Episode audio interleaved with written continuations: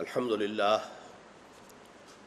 الحمد للہ وکفا وسلاۃ وسلام علی عباد الذین اصطفیٰ خصوصاً علی افضلہم وخاتم النبیین محمد الامین وعلی آلہ وصحبہ اجمعین.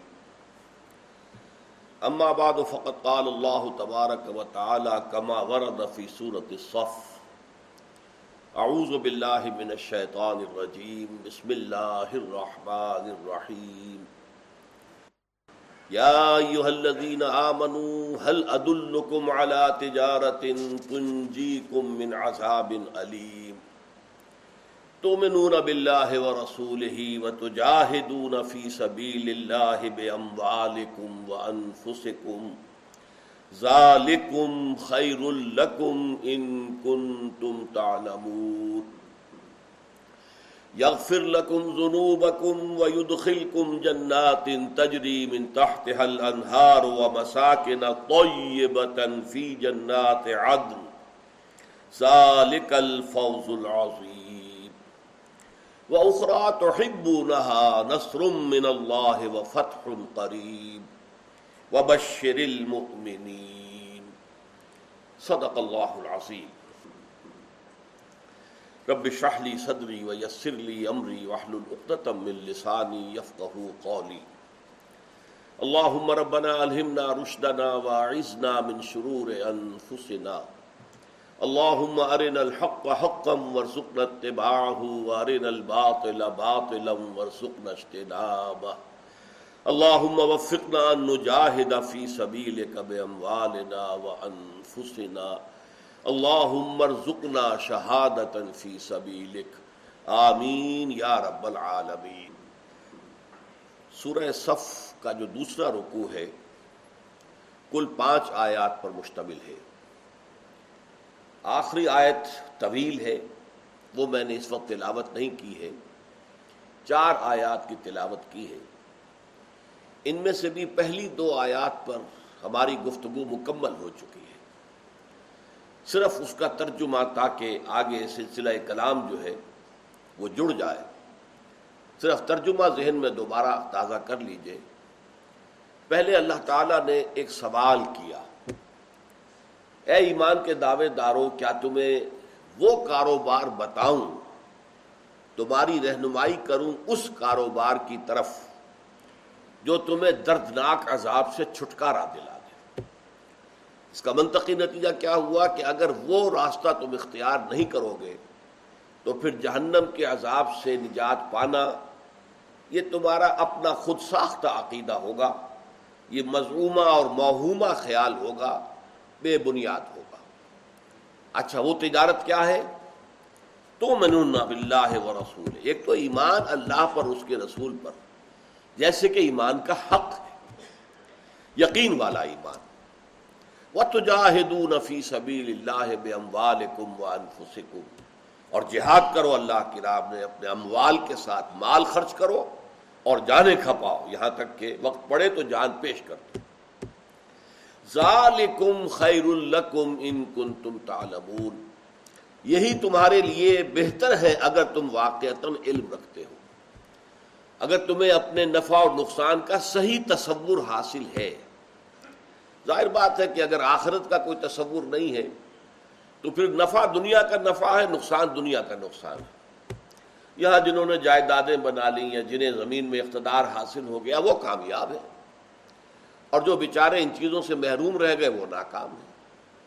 لیکن جیسا کہ ہم نے اس پورے منتخب نصاب کا جو نقطۂ آغاز ہے صورت العصر کہ کامیابی جو ہے وہ ان چیزوں سے نہیں ہے۔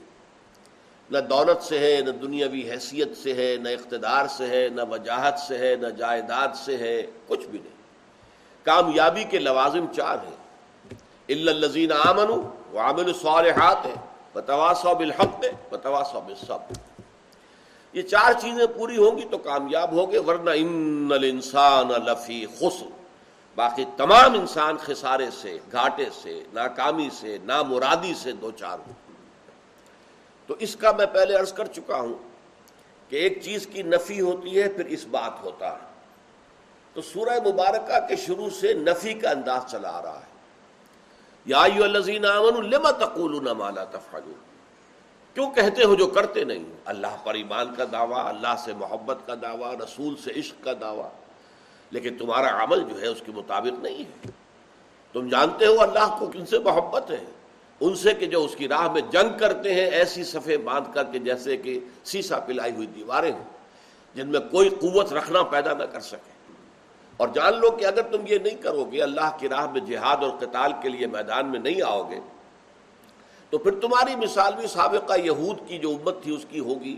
کہ انہوں نے حضرت موسا علیہ السلام نے جب کہا تھا کہ اب اللہ کی راہ میں نکلو جنگ کے لیے، تو کورا جواب دے دیا تھا۔ بھائی قال موسا قوم ہی یا قوم لمت وقت انی رسول اللہ علیکم فلما ازاغ ازاغ اللہ قلوبہم۔ جب وہ ٹیڑے ہو گئے، اللہ نے ان کے دل بھی ٹیڑے کر دیے۔ یہی حشر تمہارا ہو جائے گا۔ اور آخری بات کیا آئی کہ اگر تم یہ راستہ اختیار نہیں کرتے، تو جہنم کا نوالا بند کر رہا ہوگا۔ اب اس کے بعد مثبت انداز میں نہیں کرتے تو یہ ہے، کرتے ہو تو کیا ہے؟ اب اس میں پہلی بات آئی، یغفر لکم ذنوبکم۔ اگر تم اس راستے پر چلتے ہو، اللہ کی راہ میں جہاد، جد و جہد، محنت۔ اب اس جہاد کے بارے میں تفصیل سے میں بیان کر چکا ہوں، سورہ حجرات کی آیت نمبر پندرہ کے ذمن میں۔ کہ مومن کون ہے؟ ان نمل مومن الزین آمن بلّہ و رسول ہی سملم یرتابو وانفسہم فی سبیل اللہ۔ تو جہاد کے معنی کیا ہے جہاد کے معنی صرف جنگ نہیں ہے، جہاد اپنے نفس کے خلاف بھی ہے۔ جہاد معاشرے، بگڑے ہوئے معاشرے کے خلاف بھی ہے۔ جہاد شیطان کے خلاف بھی ہے۔ جہاد باطل نظریات کے خلاف بھی جس کے خلاف زبان سے اور قلم سے جہاد کیا جائے گا۔ جہاد باطل نظام کے خلاف بھی ہے۔ اس کے لیے ظاہر بات ہے کہ میدان میں آ کر اس نظام کے کو چیلنج کرنا ہوگا اور اس سے ٹکر لینی ہوگی۔ جس میں یقیناً جان کا بھی اندیشہ ہے، جان بھی دینی پڑے گی۔ یوقات فی سبیل اللہ فیقتلون و یقتلون۔ اب یہ ایک مکمل، یوں سمجھیے کہ کیریئر ہے۔ اصل میں جو ہم نے جہاد کو قتال کے معنی میں لے لیا ہے، جہاد کے معنی جنگ۔ اس سے ان تمام آیات کا کی جو اصل روح ہے، وہ پس پردہ چلی گئی، پردے کے پیچھے چلی گئی۔ جہاد کے معنی جنگ نہیں ہے۔ ہاں جنگ جہاد کی آخری منزل ہے۔ جہاد تو نفس کے خلاف جہاد سے شروع ہو گیا ہے، کہ فجر کا وقت ہو گیا ہے آزان سن لی ہے۔ لیکن نفس کہتا ابھی اور سو۔ آپ نے کروٹ لی، چادر درست کی، سو گئے۔ آپ نے گویا کہ نفس کے آگے ہتھیار ڈال دیے۔ اور اگر آپ نے نہیں، نفس کی بات نہیں مانی، اٹھ کر کھڑے ہو گئے، گویا کہ آپ نے نفس کے خلاف جہاد کیا۔ تو بندہ مومن کی زندگی کا کوئی لمحہ جو ہے، سوائے اس کے جب وہ سویا ہوا ہے، وہ اب انکانشیس ہے، اس کی جو ہے کانشیس مائنڈ اس کا ورک نہیں کر رہا ہے۔ خواب بھی آ رہے ہیں تو وہ سب کانشیس مائنڈ سے ان کا تعلق ہے کانشیس مائنڈ سے نہیں ہے۔ اس وقت کو چھوڑ دیجیے، باقی پوری زندگی میں کوئی ایک لمحہ ایسا نہیں جو جہاد سے خالی ہو۔ ایک سرکاری ملازم ہے اور اسے کوئی شخص رشوت پیش کر رہا ہے کہ میرا یہ کام ذرا کر دیجیے، یہ میں پیش کر رہا ہوں آپ کی خدمت میں۔ ظاہر بات ہے کہ اندر ایک تصادم شروع ہو جائے گا۔ نفس کہے گا، لے لو، فلاں ضرورت اٹکی ہوئی ہے، فلاں بچے کی فیس ابھی دینی تھی، اس کا انتظام نہیں ہو رہا ہے، فلاں کا یہ معاملہ ہے، لے لو۔ اور دل کہتا ہے، نہیں صاحب، حرام ہے حرام ہے، نہیں لے سکتا۔ کیا چاکش ہے؟ ایک ایک لمحے پر، قدم قدم پر انسان جو ہے، دو راہے پر آتا ہے۔ پھر اس سے آگے بڑھ کر انسان اپنے آپ کو وقف کرتا ہے۔ دین سیکھوں اور سکھاؤں۔ دین کی دعوت دوں۔ دعوت کیسے دے گا اگر سیکھے گا نہیں؟ دین کو خود نہیں سمجھتا تو بلائے گا کیسے؟ وہ تو لطیفے والی بات ہے کہ کسی پٹھان نے کسی ہندو کے تلوار سر پر رکھ دی کہ پڑھو کلمہ۔ انہوں نے کہا اچھا خان صاحب، پڑھاؤ۔ کہ خو قبلہ تو ہم کو بھی نہیں آتا۔ ہے تو اب کلمہ آپ کو نہیں آتا تو کیا پڑھائیں گے آپ کسی کو؟ اسی طریقے سے اگر آپ قرآن کو جانتے نہیں تو قرآن کی دعوت کیسے دیں گے؟ تو گویا یہ ایک اب کیریئر بنے گا۔ سیکھو اور سکھاؤ، پڑھو اور پڑھاؤ۔ پہلے علم حاصل کرو، پھر اسے پھیلاؤ۔ دعوت دو اللہ کے دین کی طرف، لوگوں کو بلاؤ۔ اور یہ کہ اگر اللہ کی طرف دعوت دیتے ہوئے اگر ماحول جاندار ہے، اس میں کچھ زندگی ہے، روح باقی ہے، اور آپ کو ماحول سے ریسپانس مل جاتی ہے، آپ کے پاس لاکھ، دو لاکھ آدمی جمع ہو جاتے ہیں، جو واقع اب دل میں یقین بھی رکھتے ہیں، عمل میں ان کے اسلام پر پوری کی پیروی موجود ہے۔ اب انہیں جمع کرو، منظم کرو، جیسے کہ کوڑے کو بل دے کر جو ہے بنایا جاتا ہے۔ انہیں آرگنائز کرو اور پھر باطل پر دے مارو۔ با نشہ درویشی درساز و دمادم زن جو پختہ شبی خدرا بر سلطنت جمزن تفصیل میں میں نہیں جا سکتا۔ کہ علامہ اقبال نے اس ایک شعر میں سارے مراحل جو ہے سمو دیے۔ بارہ برس مکے کی زندگی درویشی تھی۔ دعوت ہے تبلیغ، دعوت تبلیغ میں ظاہر بات ہے، آپ کو آجزی اختیار کرنی پڑتی ہے۔ دائی جو ہے تحکم کا انداز تو اختیار نہیں کر سکتا۔ تحکمانہ انداز تو حاکم اختیار کر سکتا ہے۔ دائی کو تو آجزی اختیار کرنی پڑتی ہے۔ اور دائی کو اگر کسی نے اوپر سے جواب دے دیا، تمہارا تو دماغ خراب ہو گیا میاں، کہاں تم باتیں کر رہے سننا پڑے گا اور جھیلنا پڑے گا۔ وہ جواب نہیں دے سکتا، دماغ تمہارا خراب ہے، پھر وہ دائی نہیں ہے، وہ بلغ نہیں ہے۔ وہ تو بدھ مت کے بھکشوؤں کی طریقے سے برداشت کرو، جھیلو۔ حضور سے کہہ دیا گیا، مجنون، پاگل، شاعر ساحر، مسحور، کیا نہیں کہا گیا حضور اور برداشت کیا۔ حالانکہ یہ نہیں تھا کہ آپ کو صدمہ نہیں ہوتا تھا۔ قرآن خود گواہی دے رہا ہے۔ بلاقد نالم کہ عزیق و صدر کا بیما نبی، ہمیں خوب معلوم ہے کہ جو کچھ یہ لوگ کہتے ہیں، اس سے آپ کا سینہ بھیجتا ہے۔ آپ کو رنج ہوتا تھا، غم ہوتا تھا۔ سینے میں گھٹن محسوس ہوتی تھی۔ لیکن حکم کیا ہے؟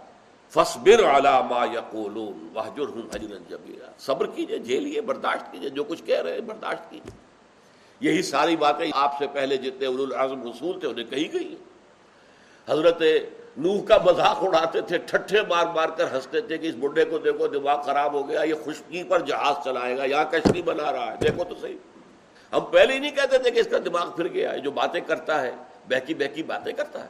اب تو ثابت ہو گیا کہ اس کا دماغ خراب۔ مذاق اڑا رہا ہے۔ تو معلوم ہوا کہ یہ سارے مراحل جہاد کے ہیں۔ اور پھر جبکہ طاقت اگر فراہم ہو گئی ہے، تو پھر اس طاقت کو ٹکرا دینا۔ پھر یہ نہیں کہ تو بچا بچا کے نہ رکھ، اسے تیرا آئینہ ہے، وہ آئینہ۔ کہ شکست ہو تو عزیز تر ہے نگاہ آئینہ ساز میں۔ حضرت حمزہ رضی اللہ تعالیٰ عنہ کی وہ لاش، جس کے آزا کٹے ہوئے تھے، آزا بریدہ لاش، ناک کٹی ہوئی ہے، کان کٹا ہوا ہے۔ اور کلیجہ چبایا گیا ہے پیٹ چاک کر کے۔ اللہ کی نگاہ میں یہ لاش جو ہے، حضرت حمزہ کی، وہ بہت پیاری تھی۔ بنسبت ایک سالم حمزہ کے تو چھپا چھپا کے نہ رکھ اسے، تیرا آئینہ ہے وہ آئینہ۔ کہ شکست ہو تو عزیز تر ہے نگاہ آئینہ ساز میں۔ اللہ کو زیادہ محبوب ہے۔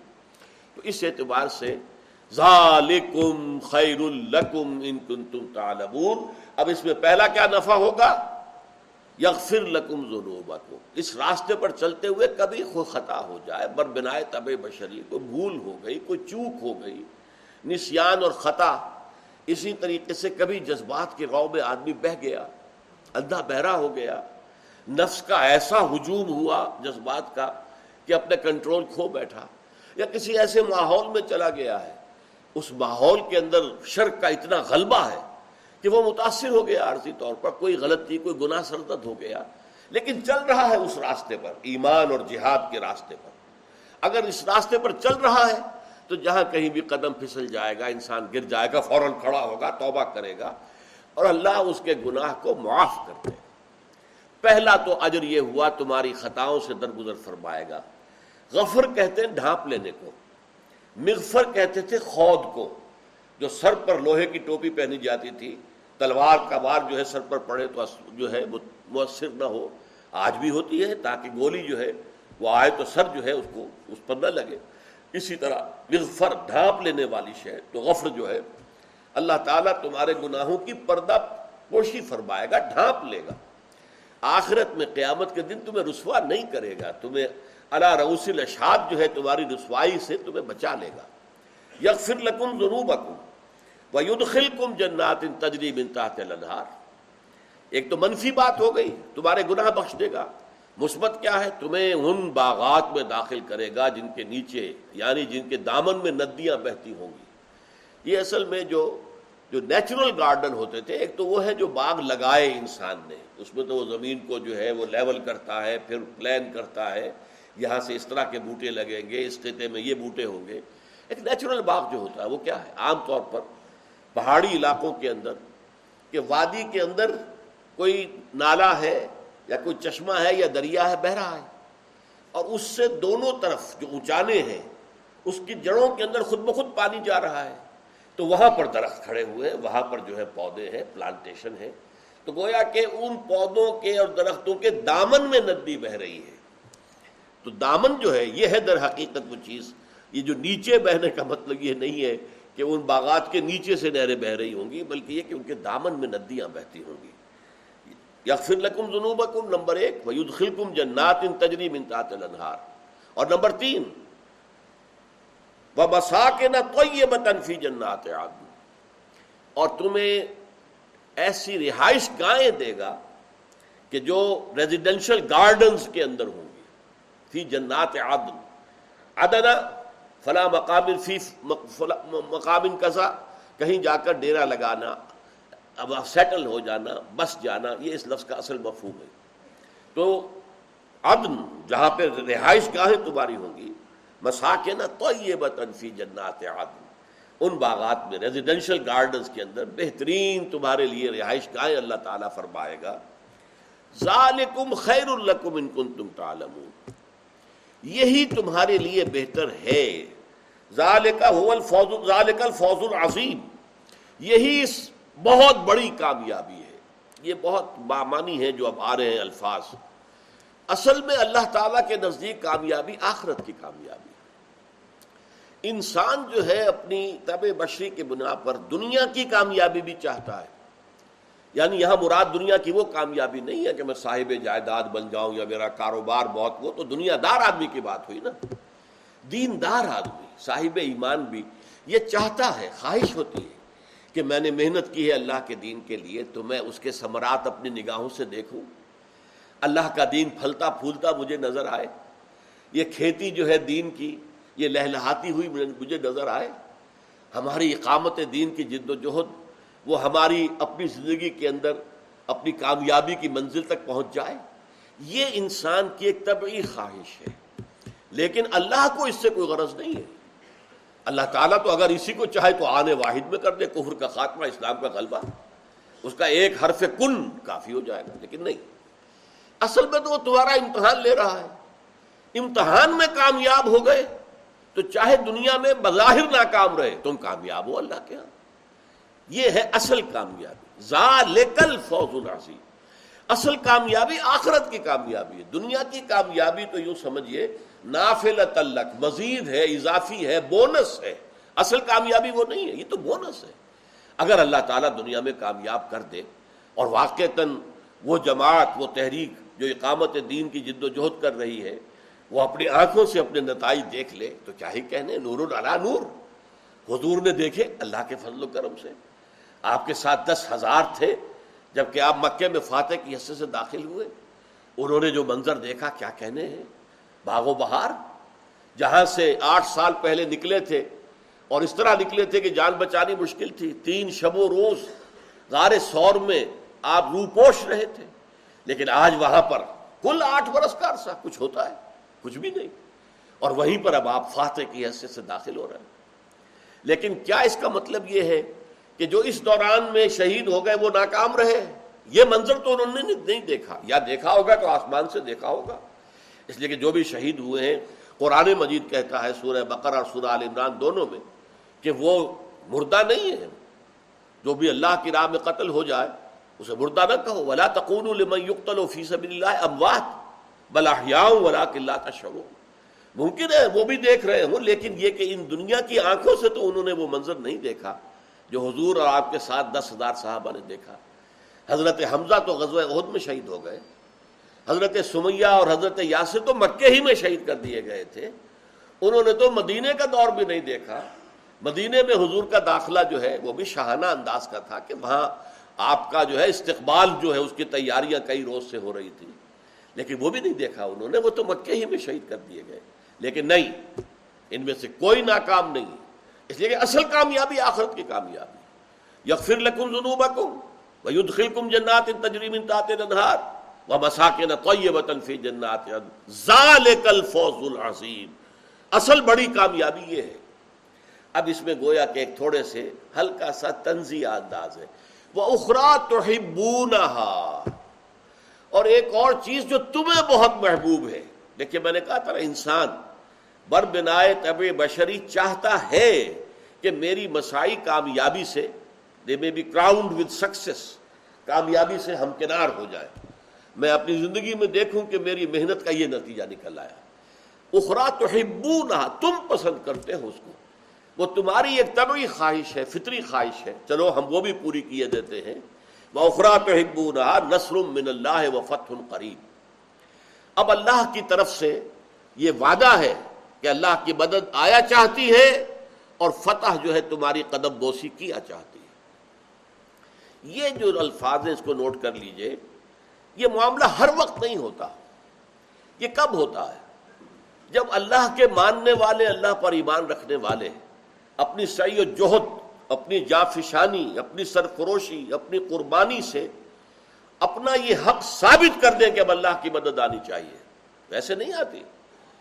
مکے کے اندر وہ اللہ کی مدد اس شکل میں نہیں آئی کہ لوگوں کا رجوع ہو گیا ہو، حضور کی طرف، اور رجوع عام ہو گیا ہو، اور مکے ہی میں اسلامی حکومت قائم ہو جائے، نہیں ہوا۔ وہاں سے آپ کو نکلنا پڑا۔ ایک دفعہ آپ نکلے مکے سے طائف کی طرف گئے، وہاں سے بھی ناکام لوٹنا پڑا۔ پھر مدینہ کی طرف اللہ نے کھڑکی کھول دی، راستہ بن گیا دار الحجرت بن گیا۔ یسرف جو ہے مدینت النبی بن گیا دار الحجرت بن گیا۔ لیکن یہ اللہ کا فیصلہ ہوتا ہے، کب وہ مدد آئے گی؟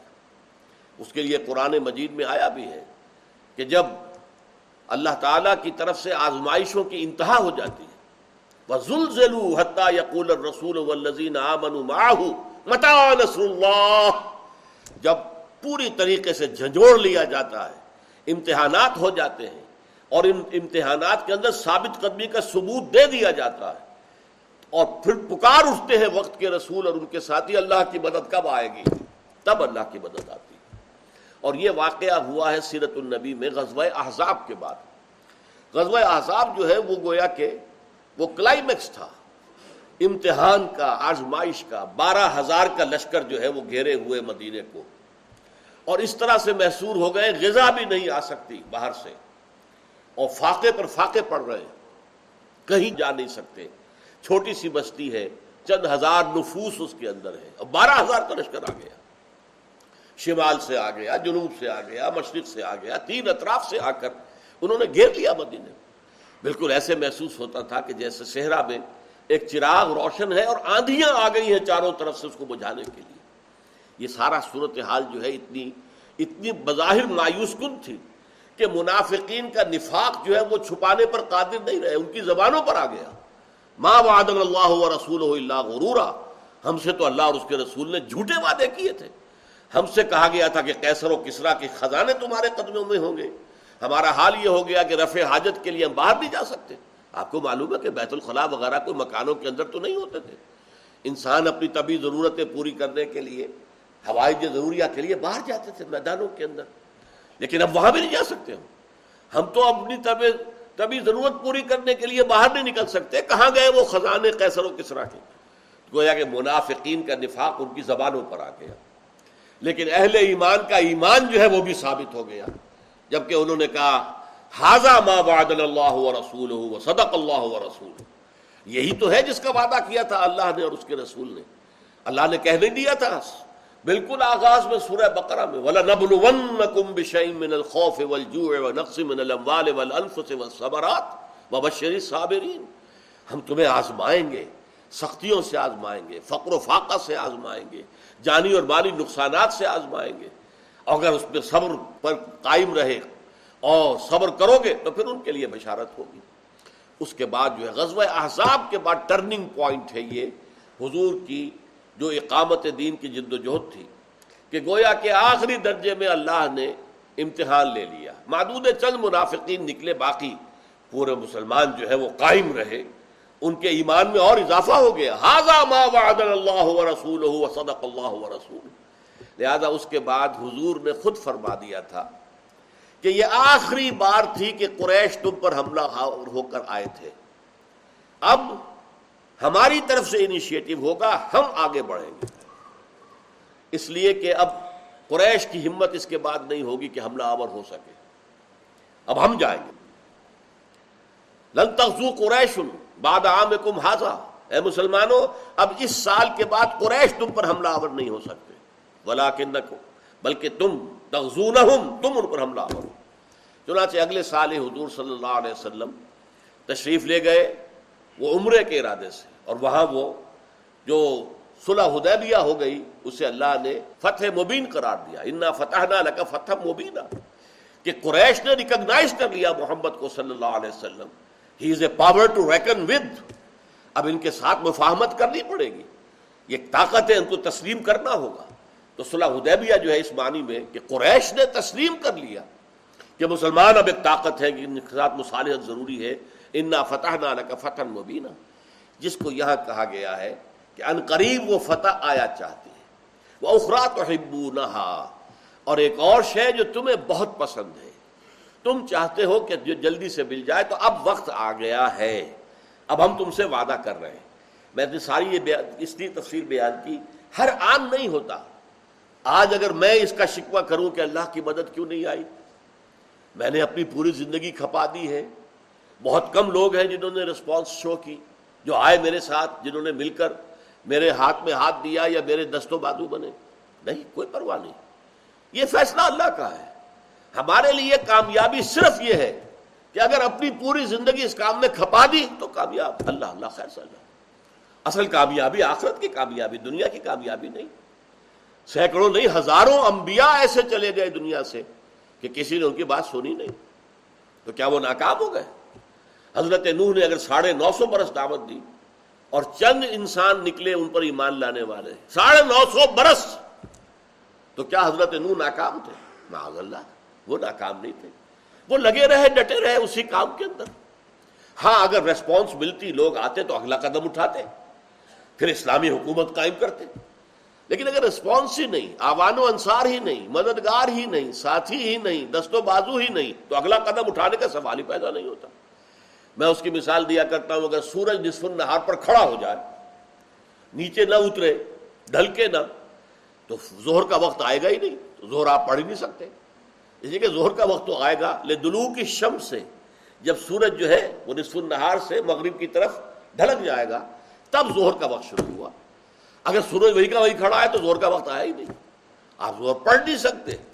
اسی طریقے سے، اگر ریسپانس معاشرے سے نہیں ملی ہے تو آپ اگلا قدم نہیں اٹھائیں گے۔